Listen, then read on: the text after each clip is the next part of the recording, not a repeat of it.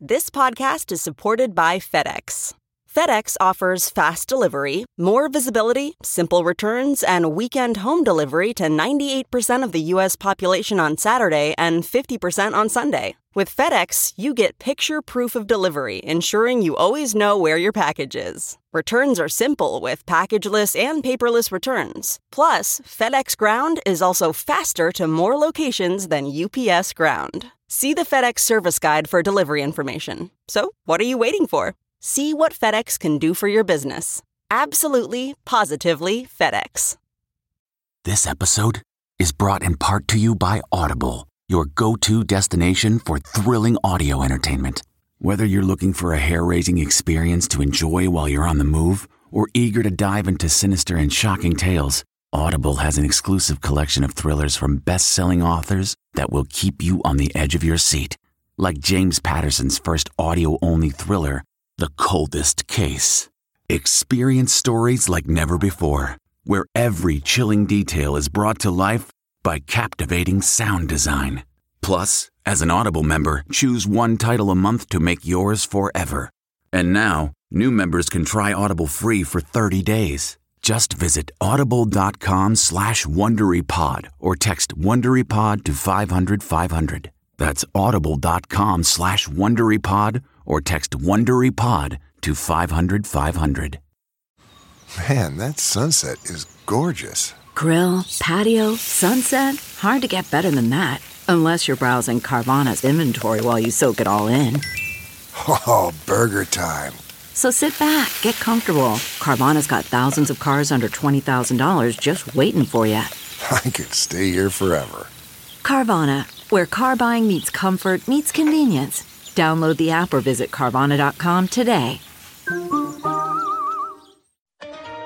Tonight, breaking news on two major stories the frantic search for survivors of the building collapse in Surfside, Florida, as the list of the missing gets longer. And in Minneapolis, a judge sends former police officer Derek Chauvin to prison for the murder of George Floyd. Horror and hope. More bodies pulled from the ruins of that destroyed condo complex as the number of people still unaccounted for grows. Tonight, the race against time underneath the rubble. Elite search crews tunneling below, stopping to listen for signs of life. Why the next 24 hours are crucial. For at least the first 72 hours, there are high likelihood of people that could be alive in there. Waiting in anguish, the families of the lost standing by for updates, now questioning why the search isn't moving faster. Their frustration turning to anger. We have begged the authorities, if you're not willing to go in, let us go in. Warning signs, reports of constant flooding, creaking sounds at night, and complaints from residents. New questions about the 40 year old building. Could the collapse have been prevented? And the lawsuit just filed. Also breaking tonight, a Minneapolis judge sends former police officer Derek Chauvin to prison for more than two decades for murdering George Floyd. The emotional statements in court. If you could say anything to your daddy right now, what would it be? It would be I miss you and I love you. Plus, Chauvin breaks his silence, what he told Floyd's family. On the border, the vice president travels to El Paso as critics complain the Biden administration isn't doing enough to stop a surge of migrant crossings. And CBS's Steve Hartman on holding out hope and hanging onto memories. This is the CBS Evening News with Norah O'Donnell, reporting from the nation's capital. Good evening, everyone. Thank you for joining us. I'm Major Garrett in for Norah tonight. We're going to begin with breaking news on the search and the grim reality now setting in at the scene of the devastating building collapse in South Florida. More bodies have been pulled from the pile tonight, pushing the death toll to at least four. In the coming hours and days, it is quite clear that number is likely to grow. As we come on the air, officials in Surfside, Florida now say there are 159 people unaccounted for, residents and guests who family members believe could have been in the building when it gave way early Thursday morning. Tonight, the pace of the search on top and underneath of the rubble has increased, with elite crews now tunneling below the ruins as other teams carefully dig through the debris above. For the families wanting answers, the wait is painful, with many now questioning why this rescue effort isn't moving faster. At the same time, residents who survived the collapse say there were warning signs that something was wrong. And tonight, the first lawsuit has already been filed. We have a team of CBS News correspondents on the ground talking to rescue crews, families of the missing, as well as survivors. CBS's Manuel Bojorquez is going to lead off our coverage with the latest on the frantic attempt to find people alive. Manny, good evening. Good evening, Major. Tonight, thicker, heavier smoke is rising from the collapse site from a persistent fire that has been smoldering within the rubble. But we also notice smoke billowing from the part of the building that is still standing. An official confirmed to me they are concerned about the structural integrity of that section and the significant danger it poses to rescuers.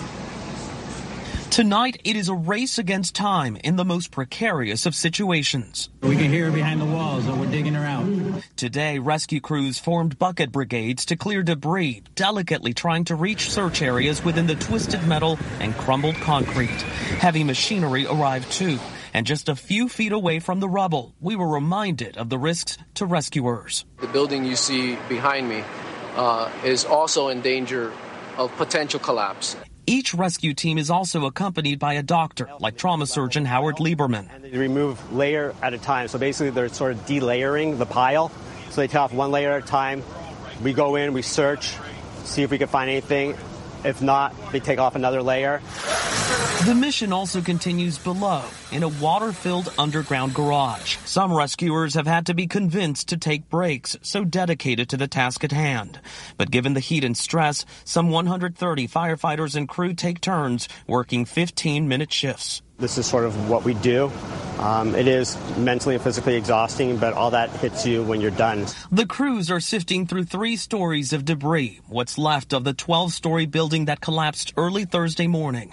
Crews are using search cameras and sonar devices to look for any signs of life. But we are listening for sounds. It's not specifically, you know, human sounds. It could be, you know, tapping. It could be steel, uh, you know, kind of twisting. It could be some of the debris kind of raining down. So we concentrate in those areas. Miami-Dade's urban search and rescue team is considered among the best in the world, dispatched to disasters around the country and the globe, including Haiti's 2010 earthquake.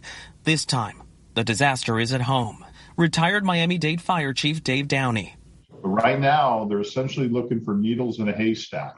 While this building came down relatively straight, um, they're not, you know, victims and survivors are not going to be located in the exact area where the building used to stand. Overnight, three more bodies were pulled from the rubble. Today, thunderstorms and small fires slowed down the search. 54 year old Stacie Fang is the first known victim of the collapse. Just yesterday, rescuers pulled her 16 year old son out of the rubble alive. All of our training tells us that for at least the first 72 hours, there are high likelihood of people that could be alive in there. So far, eight task force teams have been deployed from across the state for the search and rescue mission. Six more are on standby, Major. This is an effort that is likely to last very well into next week. Well, Manuel Bojorquez, thank you so very much. For the families of the missing, the wait for any development, no matter how small, has been agonizing. As the number of unaccounted for grows, hope of finding survivors shrinks. And as CBS's David Begnaud reports, emotions are raw. We have begged the authorities if you're not willing to go in, let us go in. Please send someone in, and if not, let us go in. This is the Rosenbergs, Shuli, Yehuda, and Shauna. They say they feel helpless, and they're not okay with that. Their father, Harold, is a widower. He lived alone on the second floor of the building. His daughter, Malky, and her husband, Benny Weiss, were also there, visiting from New Jersey on vacation. I asked the fire marshal, why aren't you just taking rocks off and digging down? And he said, because that puts more pressure. So we're going from underground in the parking garage to dig a hole in a tunnel through there. And when I heard that, I said, if it was your father, your sister, and your brother in law, would you send four firemen under a tunnel? They wanted to see more crews digging more often, and this afternoon they did, just as Yehuda collapsed and was treated by paramedics. They snapped this photo of what they say is a chair from their father's condo, which was across from the pool in an area not covered in rubble. That's part of the reason they believe their family members could, could still be alive. We were told that the foundation of the building is still unstable, and because of that, they are not willing to risk lives. But we are, and we have rescue teams that are willing to go in. So let us go in if you're not willing to risk it. With all due respect to the family, the rescuers are risking their lives. But look, there are other family members complaining about the same thing, other families saying we're not seeing enough rescuers and they're not spending enough time on that pile actually digging through it. There have also been complaints about not enough information being provided. So now the Miami Dade Fire Department says we're going to update families every four hours. The last time someone was pulled alive from the rubble was more than 36 hours ago at this point, Major. David Begnaud, thank you. Tonight we are hearing harrowing stories from those inside the building. One from a survivor just a few feet from the part of the building that caved in. And she's also telling us about a history of problems in the complex. And here is CBS's Mark Strassmann. In Unit 1106, Jeanette Aguero may have cheated death two apartments away. We walked out and the apartment is, the old 04 line is sheared in half. And it's like just gone. Gone, but why? One night earlier, Pablo Rodriguez's mother heard something. She just told me that she had woken up around 3, 4 in the morning um, and had heard like some creaking noises. Forensic inspectors, now in the rubble, wonder whether something failed underneath the building. To support its weight, the tower's builders had to drive concrete pilings deep into the sandbar. One coastal threat saltwater intrusion. It can seep into the concrete, corrode the steel inside the pilings, and worst case, shift the base of a building. After the calamity, officials reportedly saw a hole opening up under the garage. They will try to see where the source of the where the water is coming from, and did that penetrate into the columns and foundations? Jeanette Aguero says the garage was often trouble. It was always wet, even when it was dry out. It's a beautiful day, and you go, "Why am I stepping in a puddle of water to get in my to get to the car?" As a 40-year-old building, Champlain South's Building Association is by county law required to reinspect the tower's structure and electrical systems. Surfside officials told CBS News today they have yet to receive that report. Learning the definitive cause could be months away. Florida Governor Ron DeSantis. You have families that lost loved ones in this building collapse. They have a right to know. This disaster is also a homicide scene. Metro Dade Police homicide detectives are in charge here. And the first civil suit has been filed, likely the first of many. Major? Mark Strassmann, thank you. Tonight, Derek Chauvin is serving the first night of his 22 and a half year sentence for murdering George Floyd. At the sentencing hearing, members of Floyd's family, including his daughter, spoke emotionally about the father, the brother, the man who died under Chauvin's knee. CBS's Jamie Yuccas, who has been covering the case since day one, reports from Minneapolis. Derek Chauvin sat motionless as emotion poured out from the family of George Floyd. I miss you and I love you. Including Floyd's now seven year old daughter, Gianna. Her loss played out in court while other family members addressed the former Minneapolis police officer directly. I wanted to know from the man himself what were you thinking? What was going through your head when you had your knee on my brother's neck? Our family is forever broken. My family and I have been given a life sentence. We will never be able to get George back. I haven't had a real nice sleep because of the nightmares I constantly have hearing my brother beg and plead for his life. Find the defendant guilty. Chauvin was convicted in April on three counts, including second degree murder. The searing images of the officer's knee on George Floyd's neck for more than nine minutes ignited a movement. Asked by Judge Peter Cahill if he had anything to say, Chauvin's comments were brief. I uh, do want to give my condolences to the Floyd family. Um, there's going to be some other information in the future that would be of interest, and uh, I hope things will give you some some peace of mind. Minnesota's sentencing guidelines for second degree unintentional murder call for a 10 to 15 year prison term. The defense asked for Chauvin to be released on probation. He's not coming into this as a career criminal. But the judge agreed with prosecutors that Chauvin abused his position of trust and authority and that he treated Floyd with particular cruelty. Most importantly, we need to recognize the pain of the Floyd family. In the end, right. the sentence was 22 and a half years. Like the conviction of Derek Chauvin two months ago, today's sentencing is not justice, but it is another moment of real accountability on the road to justice. Chauvin now has 90 days to file an appeal, which is almost certain. He also faces those federal charges along with the three other officers involved.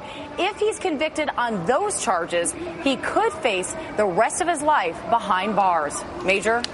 Jamie Yuccas, thank you. We turn now to the southern border, where today Vice President Kamala Harris said the Biden administration is making, quote, extreme progress, unquote, in addressing the surge in migrants there. It was a trip long demanded by her critics. And here is CBS's Nancy Cordes. It's hardly unusual for politicians to tour the border, but this trip was closely watched because of the timing. 93 days after the vice president was tapped to lead the White House response to rising migration. I said back in March I was going to come to the border, so this is not a new plan. And yet, White House sources say today's trip came together so quickly it caused some confusion within the West Wing though it did not come soon enough for the GOP. She avoided traveling to um, the border for more than 90 days. In that short amount of time of more than three months, there's been more than half a million encounters. Republicans also questioned why Vice President Harris went to El Paso instead of the Rio Grande Valley, some 800 miles away, which is the epicenter of illegal border crossings. Why did the vice president choose El Paso as the location for her first trip to the border as vice president? It was the uh, place where the former president uh, kind of, it was a base place of where he put in place some of his immigration policies that we felt were so problematic. Specifically, El Paso was home to the first pilot program for the Trump administration's zero tolerance policy, which led to migrant children being separated from their parents. We've seen the disastrous effects of that right here in this region.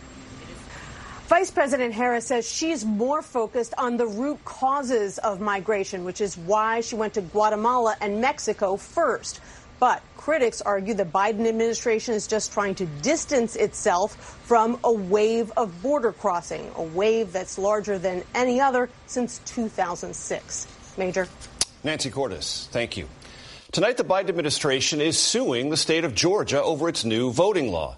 The Justice Department asserts new restrictions on absentee ballots and drop boxes, among other changes, were designed specifically to limit the black vote. In response, Georgia's Republican Governor Brian Kemp accused the Biden administration of quote unquote weaponizing the Justice Department to carry out what he called a far left agenda. What makes a life a good one? Is it the adventure you have? Or the friends you find along the way? Maybe it's pursuing your passion while striving to protect, defend, and save what you believe in every single day. So, what makes a life a good one? In the Coast Guard, we think it's all of the above and more, but you'll have to find out for yourself. Visit gocoastguard.com to learn more. Tonight, as parts of America's heartland deal with terrible flooding, the West is about to broil in an historic heat wave. It's expected to hit 105 degrees in Portland, Oregon, and rise up to 109 on Sunday. Seattle is also bracing for an all-time high of 104. The excessive heat warnings stretch into California, Idaho, and Montana. Tonight, a man is facing criminal charges after crashing through a fence at LAX airport and leading police on a chase across two busy runways before the officers finally caught up with him. The motive for this chaos isn't clear, but the driver had SOS on the hood of his car. No one was hurt. The long awaited Pentagon report on UFOs was released today, and it echoes the reporting from 60 Minutes that there are a lot of unexplained sightings, more than 140 since 2003, including 11 near misses with U.S. aircraft. There is no evidence, the report says, that adversaries like Russia or China are behind them. So, these sightings remain a mystery. Tonight, with so many families desperate for word on their loved ones in Florida, CBS's Steve Hartman has some thoughts on their pain and the importance of hope. After enduring months of heartbreak and grief, another gut punch. Search and rescue continues. The building collapse in Surfside may end up being one of the largest losses of American lives from a single event since 9 11. And although there's no comparing the two, I was at the 9 11 memorial this morning, and I was struck by one exhibit that seemed especially relevant today the one that captures the anguish of not knowing. You may remember after 9 11 all those missing posters, those desperate pleas that popped up on just about every flat surface in the city. 20 years later, the messages have gone online, but the suffering is the same. Torture. Ariana Hevia's mother was in the building. I think I'm trying to brace myself for the worst and the best. And it's really hard. Just not knowing it's just the worst part. Iris Calderon has six family members in there. The uncertainty is choking me inside. The uncertainty is choking me inside, she said. Purgatory can be hell, and grief lies ahead for many. But for now, hope is providing a bridge across the abyss. And there's not a soul in South Florida that isn't holding on to that bridge for dear life.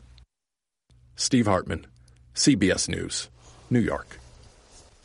Please stay with CBS News through the weekend for new developments in the deadly Florida building collapse on CBS this morning, Saturday, the CBS Weekend News, and Face the Nation. And if you can't watch us live, set your DVR so you can watch us later. That's tonight's edition of the CBS Evening News. For Norah O'Donnell, I'm Major Garrett in Washington.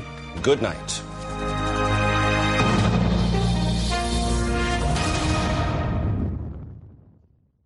It was the biggest scandal in pop music. The stars of Milli Vanilli, the Grammy-winning multi-platinum R&B phenomenon, were exposed as frauds. But none of this was their idea. So whose idea was it? Enter German music producer Frank Farian.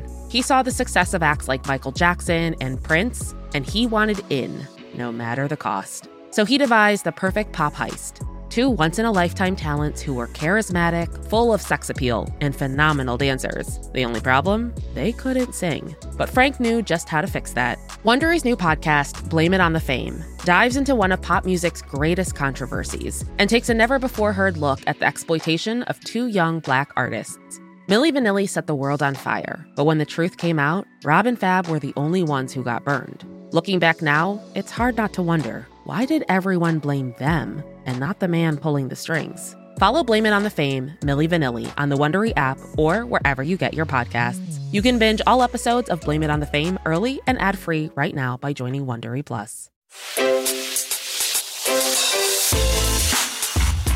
Hi, this is Jill Schlesinger, CBS News business analyst, certified financial planner, and host of the Money Watch podcast. This is the show where your money is not scary and it's not boring. It is a show that's all about you.